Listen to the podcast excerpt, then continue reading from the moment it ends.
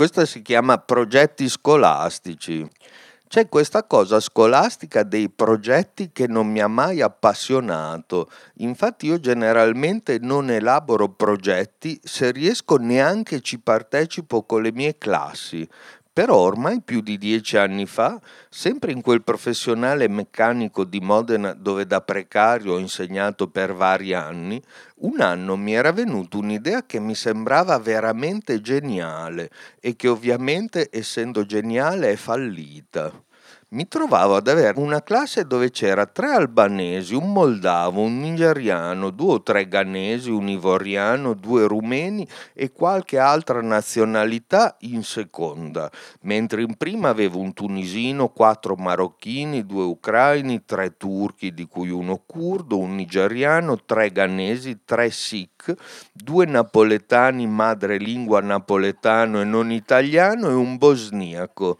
C'era anche qualche italiano madrelingua italiano, ma erano veramente pochissimi, tipo due per classe. E visto che c'era sempre il problema dell'educazione sessuale, che gli faceva giustamente la collega di biologia, ma usando i nomi giusti, cioè scientifici delle cose, cioè i villi oppure il glande o il prepuzio e così via, ogni tanto mi capitava che gli studenti, visto anche poi che ero anche un maschio, mi chiedessero la traduzione nel gergo attualmente più in uso tra di loro dei vari nomi. Io per esempio gli dicevo quella cosa lì è la cappella, l'altra cosa sono dei pelini, eccetera.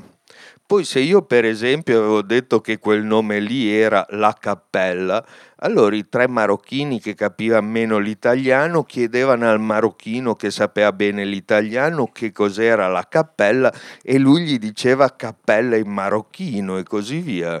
Allora l'idea geniale che mi era venuto un bel momento era di scrivere con gli studenti il primo manuale di educazione sessuale civile scritto nel gergo che chiunque capiva e non in medicale e poi di tradurlo nelle dieci lingue straniere più diffuse attualmente in Italia. Cioè, giusto per fare un esempio, non c'era bisogno di dire pene quando tutti capivano al volo cazzo, non c'era bisogno di dire quando il glande raggiunge lo stato massimo di erezione, ma potevi dire quando ce l'hai veramente duro duro. Per esempio, magari usare figa al posto di vulva o vagina e così via. E infatti poi un giorno incontravo la nuova vicepreside che era anche un po' scollata e mi chiedeva se avevo pensato qualche progetto visto che presto scadeva il momento per presentarli, io le ho detto che avevo pensato a questo progetto, che se la scuola credeva nell'importanza dell'educazione sessuale capiva anche l'opportunità di avere classi con dieci lingue madri differenti, di fare il primo opuscolo di educazione sessuale dove le figure, invece di essere accompagnate da didascalie per laureati in medicina, erano accompagnate da didascalie del gergo normale in uso, vedi cazzo per pene, vedi avercelo duro invece di erezione. Le avevo detto come rafforzativo che anch'io delle volte, pur essendo laureato, se leggevo le istruzioni profilattici mi veniva qualche dubbio e mi salvavo guardando le figure. Ma quando ho visto salire una zona viola dalla scollatura alle guance della vicepreside che mi aveva detto con la voce un po' rientrata che non sapeva se era opportuno, ho capito che era inutile presentarlo quel progetto. Peccato perché secondo me sarebbe stato utile. Poi non ho più pensato di realizzare un progetto a scuola.